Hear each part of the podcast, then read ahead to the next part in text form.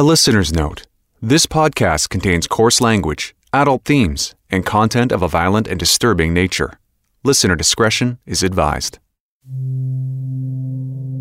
When police officers wake up each day and head to work, they know there's always the possibility they'll face a life or death situation.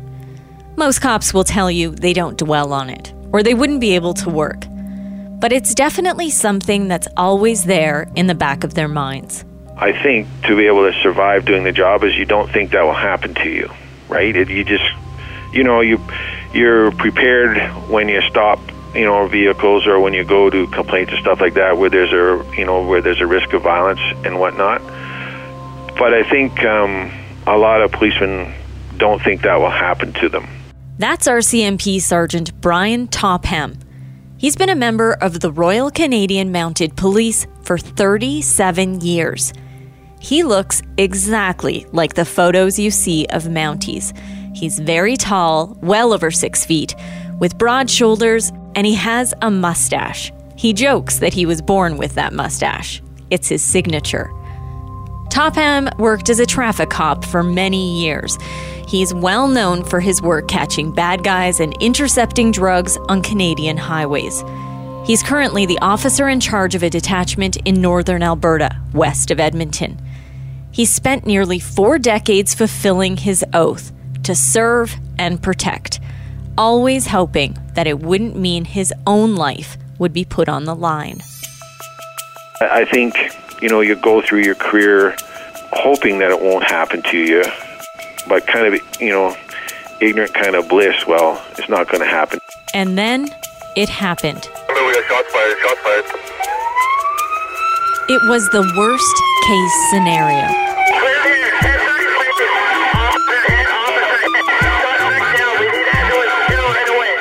Sergeant Topham was hit.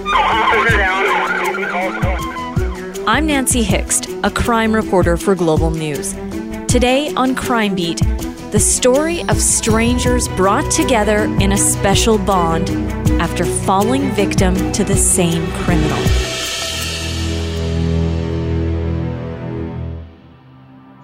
Och så här Carlos. Och eso la historia. Eso la historia Carlos. That is Nadia El Dib. She was five years old when this was recorded. She's speaking Arabic, her first language. Nadia was born in Montreal and also spent a lot of time in Lebanon, where her family is originally from. She moved to Calgary when she was 11 years old. From the time she was just little, she was bubbly and loved to sing and dance.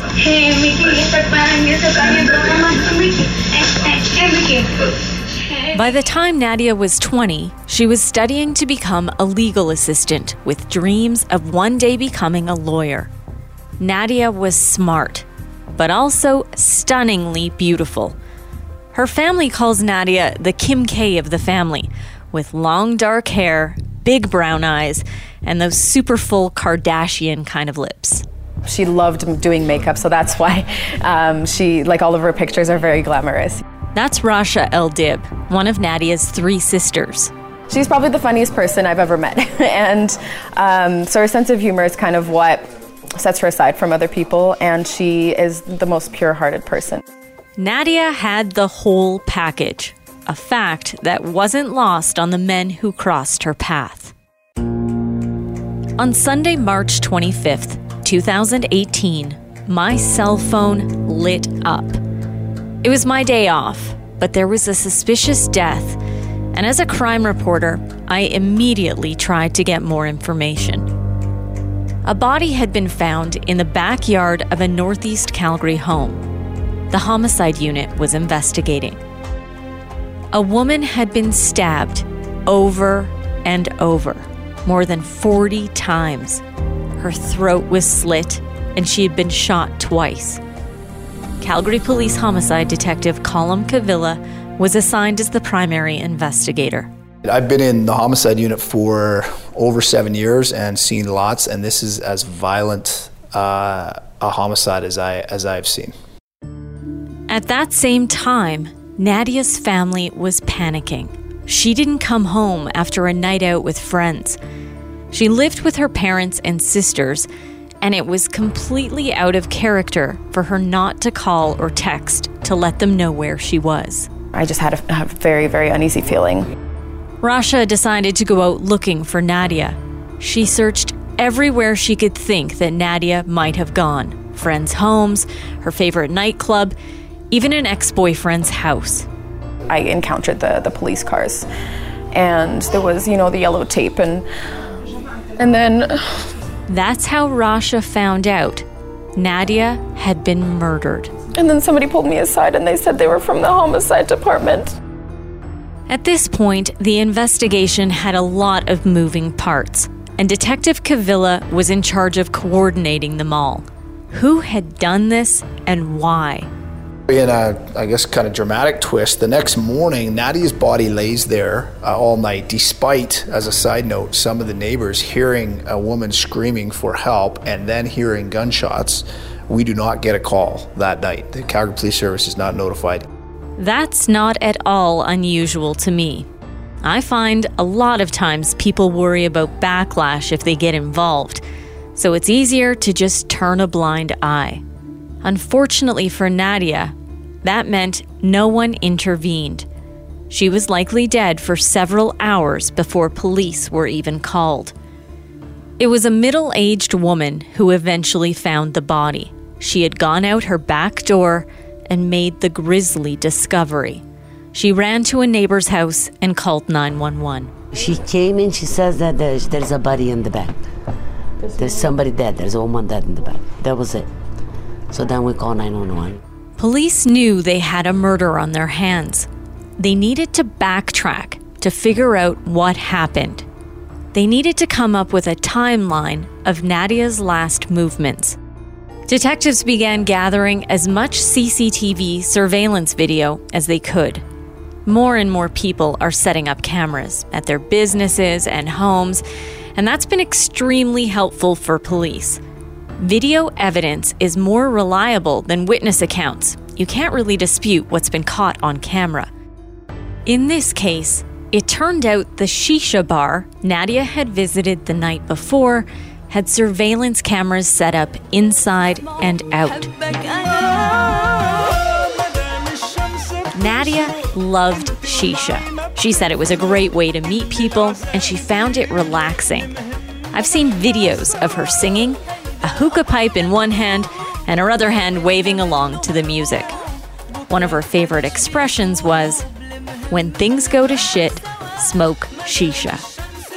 Friends told police one of Nadia's ex boyfriends had shown up at the shisha bar. Friends also filled investigators in on their brief romantic involvement. let's call him an ex-boyfriend uh, who was trying to get back together with Nadia. They had my understanding, is an on again, kind of off again relationship that was wasn't you know it was fledgling relationship. He and, and Nadia decided that she, she wasn't interested. I think that he uh, asked to speak with her. It certainly looks like that on the video, and and she complied with that. And then they had an extended conversation. The ex boyfriend friends were talking about was Adam Bettahar. Nadia and Adam had been seeing each other, I would say, late 2017. As a child, Adam Bettahar lived in Algeria. But after his parents split up, he ended up back in Canada with his mom. He was six feet tall, slender with brown eyes and black hair, an attractive young man. His Facebook photos include the classic mirror selfies that a lot of guys in their late teens and early 20s post. Adam met Nadia through mutual friends in late 2017. Nadia was so bubbly and outgoing, he was immediately drawn to her. Adam was instantly love struck. Unfortunately for him, that feeling wasn't mutual. I remember she had told me that she had seen some of his toxic behavior and traits, including telling her what to wear and how to act and what she should and shouldn't be doing. So, upon her realizing that, she decided to break things off. Nadia told Adam she just wanted to be friends. He didn't take that news well. He clearly had something else in mind and he wanted to get back with her. Uh, and she had told me that he was asking her now and again to get back. And she said, I can't be with somebody like that. Like, I broke things off for a reason. Nadia thought that was the end of it. She moved on and was loving life, spending as much time as possible with her family, who she adored. It was only that morning, March 25th, 2018, at the shisha bar, Nadia learned Adam was still in love with her. Surveillance video showed Nadia getting into a vehicle with Adam just before 3 a.m. and driving away. One of Nadia's friends told police Nadia had called her while in the vehicle with Adam. It's a phone call suggesting that Adam's being difficult. Uh, she wants to go home. Adam's not really complying with that. But that phone call is critical because it puts her and Adam in in the vehicle together and alone uh, in the 45 minutes leading up to her murder. What police weren't expecting to find was surveillance video of the actual murder. As fate would have it, we were able to get um, video footage from the actual scene of the murder uh, from a nearby residence. This kind of evidence is extremely rare. I've been dealing with homicide detectives for many years, and most will tell you this is not the norm. To have a killing captured on video is the most damning proof that could exist. That video, combined with forensic evidence found at the scene, allowed police to piece together exactly what happened to Nadia. Two dark figures exit the vehicle we know that Nadia at this point has been stabbed multiple, multiple, multiple times. She's in a, she's basically fighting for her life. The driver, which we know is Adam uh, from all the other evidence, uh, gets out and opens. We believe he opens the back door, retrieves the high-powered assault rifle from there. There's forensic evidence on the back seat uh, in the form of smeared blood. We then see the two figures towards the front of the vehicle Again, everything's black, it's at night, and you see two flashes, muzzle flashes, uh, as Nadia is executed. We believe the second shot was when Nadia was already on the ground and to the head. 4:17 a.m. is when the actual execution of Nadia uh, happens. Nadia's stab wounds would likely have killed her had he not gone on to shoot her. He fired at close range. He executed her he was leaving no no chance that she was going to survive. And Nadia would have died instantly on that second shot. All evidence pointed to Adam as Nadia's killer, and police believed her murder was planned and premeditated.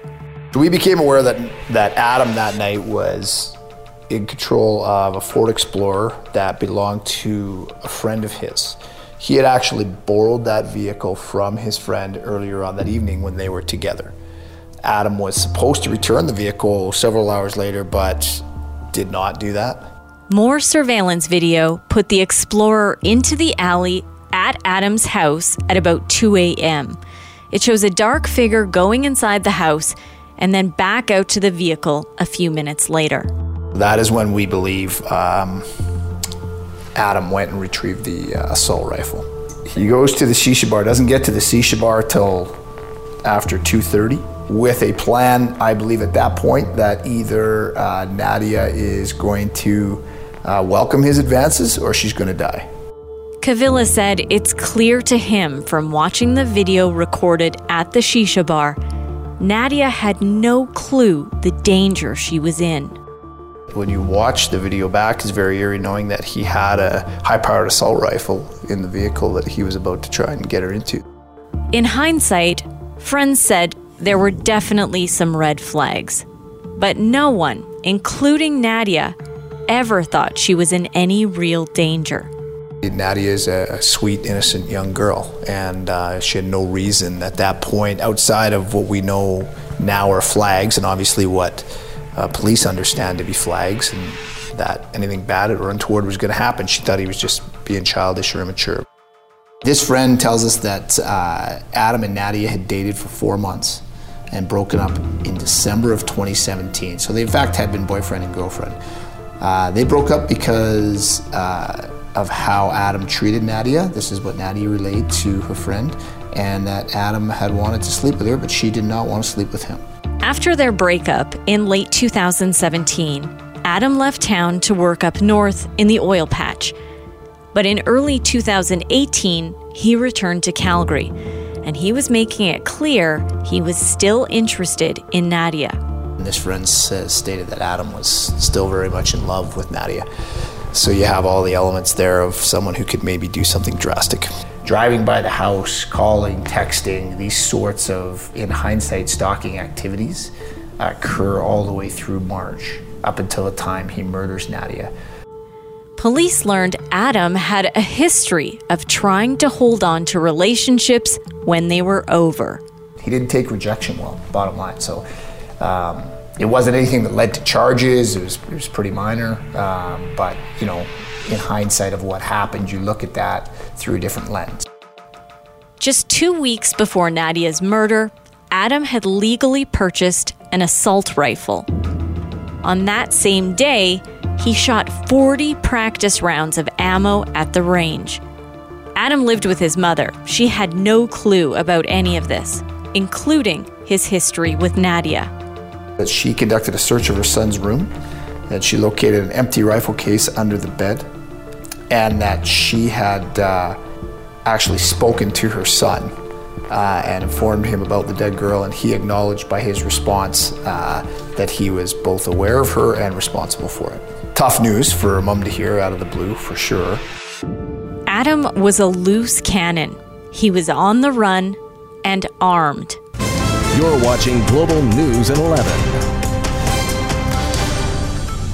Calgary police are on the hunt for a 21 year old man wanted for first degree murder. Sunday, a woman was found dead in the backyard of a home in Marlborough Park. And as Nancy Hixt reports, a Canada wide warrant has been issued for his arrest. Adam Bettahar is now facing one count of first degree murder. Investigators believe he may have fled Calgary in a dark blue 2004 Ford Explorer. You can find answers to just about anything online, but what about those mysteries that can't seem to be solved? Spooky secrets which have stumped even the cleverest of clickers. Well, set the mouse aside because the myths have met their match in the Spotify original Internet Urban Legends. Every Tuesday, evidence expert Loie Lane and skeptic Eleanor Barnes investigate the internet's creepiest conundrums, covering conspiracy theories and combing through clues to separate hoax from haunt. Together, they tackle the terrors of Twitter, TikTok horror stories, paranormal YouTube videos, and every unsettling internet tale in between. Each episode is chock full of disturbing details which are either truly demented or ripe for debunking. Can the gruesome twosome solve these mysteries? Or will they remain internet urban legends? Wade through the weirdest stories on the web and follow the Spotify original from Parcast, Internet Urban Legends. Listen free only on Spotify. Now, here's something you might not know. When a suspect like Adam is on the run, homicide detectives are under extreme stress. That would probably be uh, as stressful as three or four days as I've ever had.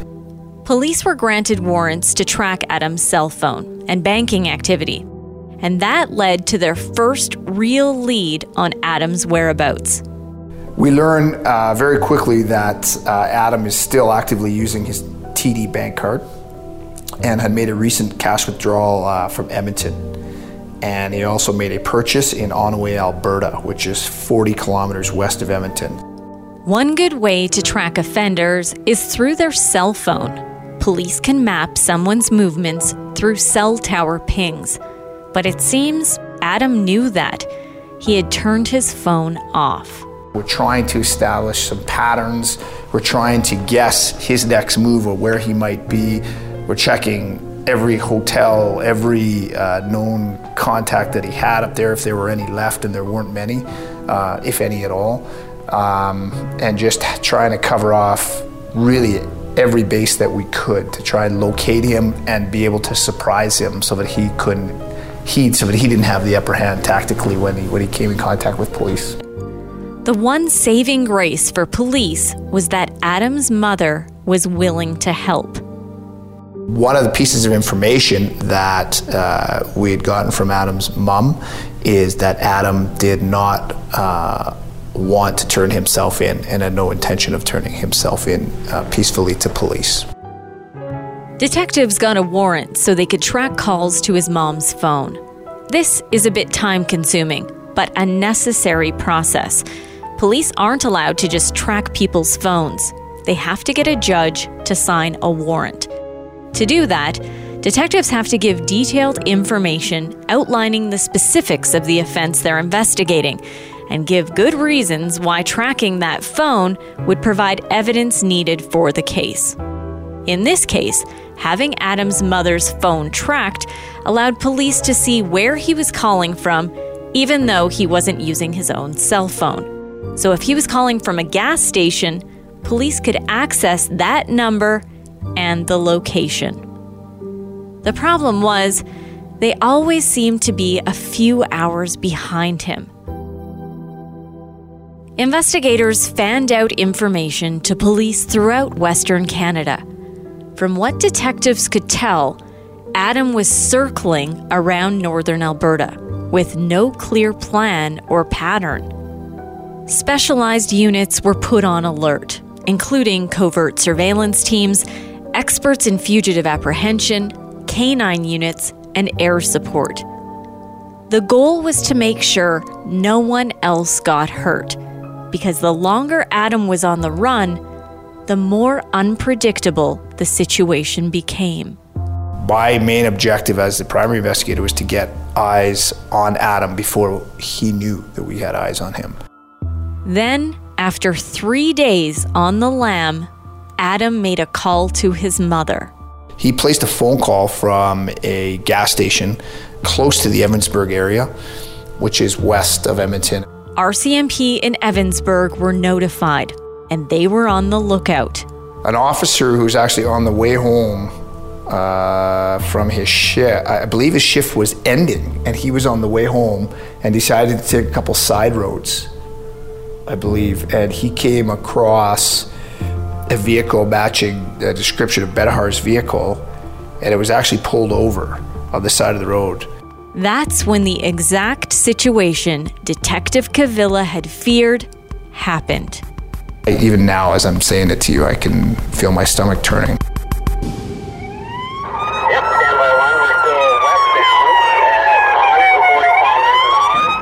RCMP officers in a tiny rural community west of Edmonton had spotted Adam Bettahar, the man wanted on a Canada wide warrant for the first degree murder of Nadia El Dib. But Adam refused to pull over, and that sparked a high speed chase. Just coming up on Range Road 90, passing here, uh, still westbound at 145 kilometers an hour. The dramatic events were recorded by a man who was monitoring his scanner nearby. Mason Davis posted the entire recording to his Facebook account. Stand by, stand by, went around the spike belt. The spike belt didn't work. Go eastbound, 140 kilometers an hour. Adam was completely reckless, driving at incredibly high speeds, up and down a major highway, and he drove around several spike belts. The chase went on and on, now 40 minutes and counting. That's a hit on the spike belt. Get those spike belts out of the way, boys. Good job. Finally, he drove over the spike belt. 10 4, he drove over the spike belt. That still didn't stop Adam. At this point, there were about 20 RCMP vehicles, both marked and unmarked, following behind his SUV. The chase continued on for nearly an hour. All completely on steel. We're just approaching Range Road 95. Just to confirm with everybody that's uh, on this repeater that he is believed to be in possession of a high-powered rifle. And if you guys have your HPAs, put them on. Just under 70 kilometers an hour. I don't know how much more of that vehicle is going to stay on the road. It's shaking pretty bad. He's got sparks and metal chunks going everywhere guys. He's losing control. He is down to 40 kilometers an hour, 20, 30, 30 kilometers an hour, 20 kilometers an hour. He is stopped. He is stopped. We're approaching. Knows that when he's going to come, he's down. Clear here. Hit 30 feet. Officer. On the ground. We have officer down. Uh, uh, he shot in the head. Vect is down. Unconscious, not breathing.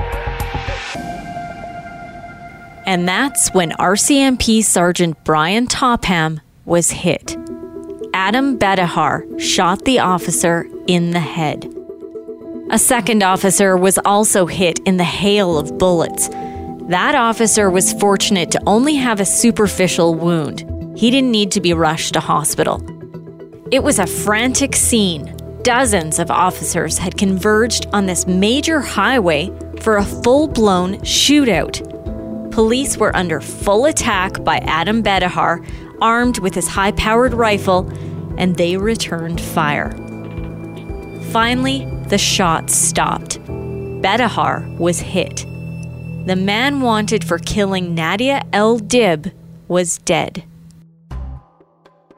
The shooting sparked an investigation by the Alberta Serious Incident Response Team, an independent body that acts as a police watchdog.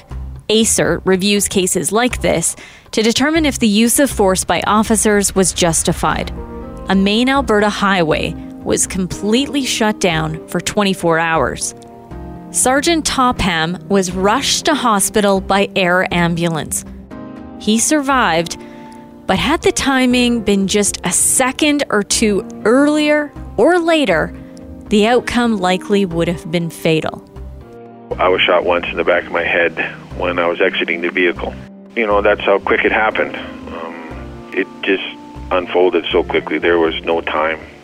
We got the vehicle stopped and the shooting started. If uh, the bullet had been two millimeters lower, then it probably would have penetrated my skull and then things would have been much different. Um, I was actually um, fairly fortunate. The round went through the door just as I was exiting the vehicle and it struck me in the back left of my head, and it was um, kind of a, uh, a grazing type of a wound. So it didn't penetrate my skull or nothing else like that. And so, but it did did render me unconscious for a brief period of time. And then uh, I was able to get out of the vehicle, and then other members came up and um, pulled me to safety, and then got an ambulance, and then stars, and then off to the hospital. It was truly a miracle Sergeant Topham survived, a reality not lost on his wife of 30 plus years. Having that police car come into the driveway to tell you that um, you know your husband's been shot, he's on the way to the hospital, but to you know by stars, I can't imagine what that felt like for my wife at the time. This was a life changing moment for the Mountie my wife is pretty much done with me putting on my uniform and going out to work. In my 30 some odd years, like I've never thought about being shot or what that would feel like. And when it happens, I don't know whether it's the innocence you lose. It's it's a it's I guess that mindset. Well, it can't happen to me or it won't happen to me because it just won't. So you live in a bit of a bubble. But law enforcement is what Topham knows best and he wasn't going to let some bad guy dictate how and when his career would end. I've had a, a, a, like a really good career. I've met a lot of super people and great people, and and and I think I've made a difference in my career. And I'm closing in on the end of my career with almost 37 years done, and so I wanted to go back to work and um, retire on my terms, and not on it as a result of you know, this tragic event. Within just a few weeks, Topham was back at his detachment doing administrative work.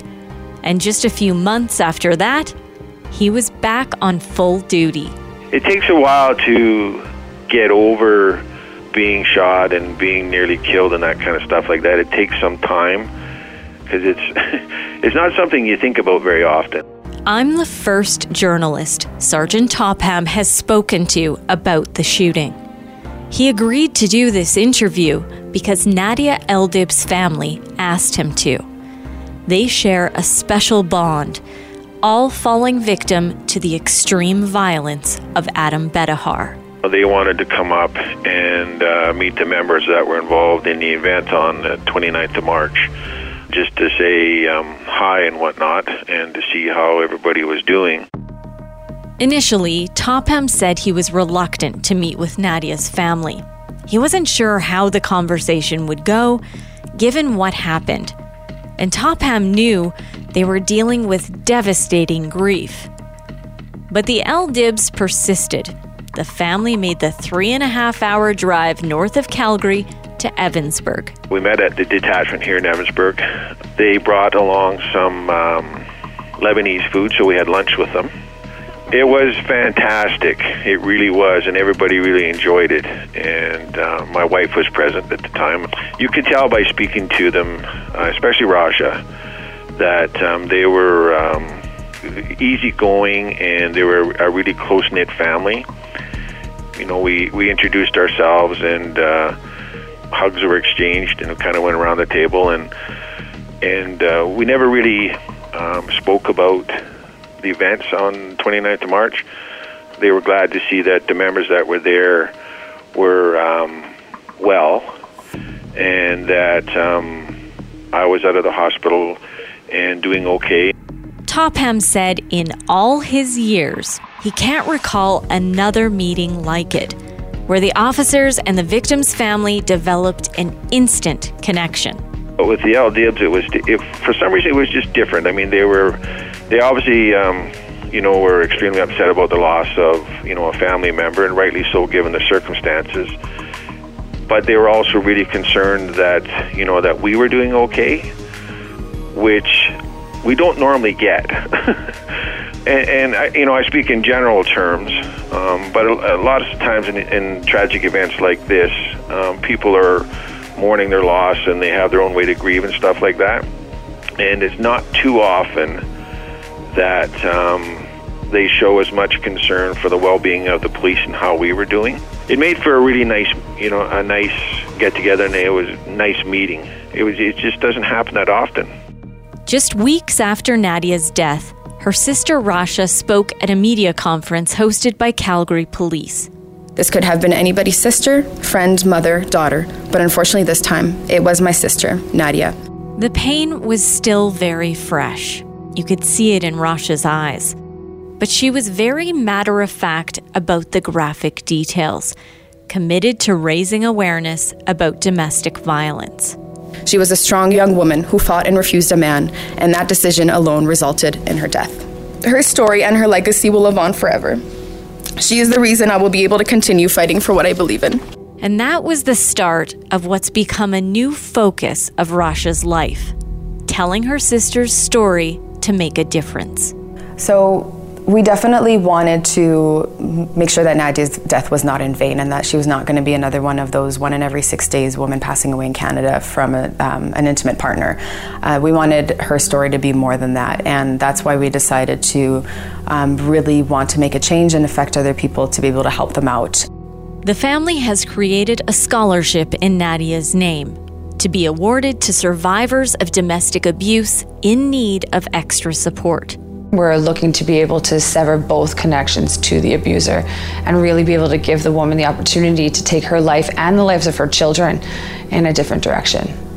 It's a very bittersweet feeling of I wish none of this happened and I'd do anything to get her back, but it, that's not possible. So the only way we can go about it is to do something good out of this. Rasha told me the pain of losing her sister still hits her every single day, like when their favorite song comes on the radio. today. Tell me honestly,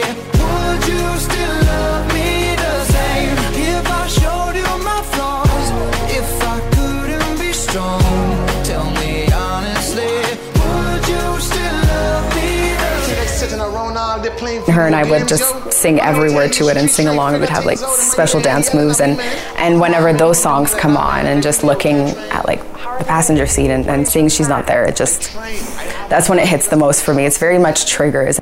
But now there's a new, much sadder song that's become Nadia's song. It's been a long day without you, my friend.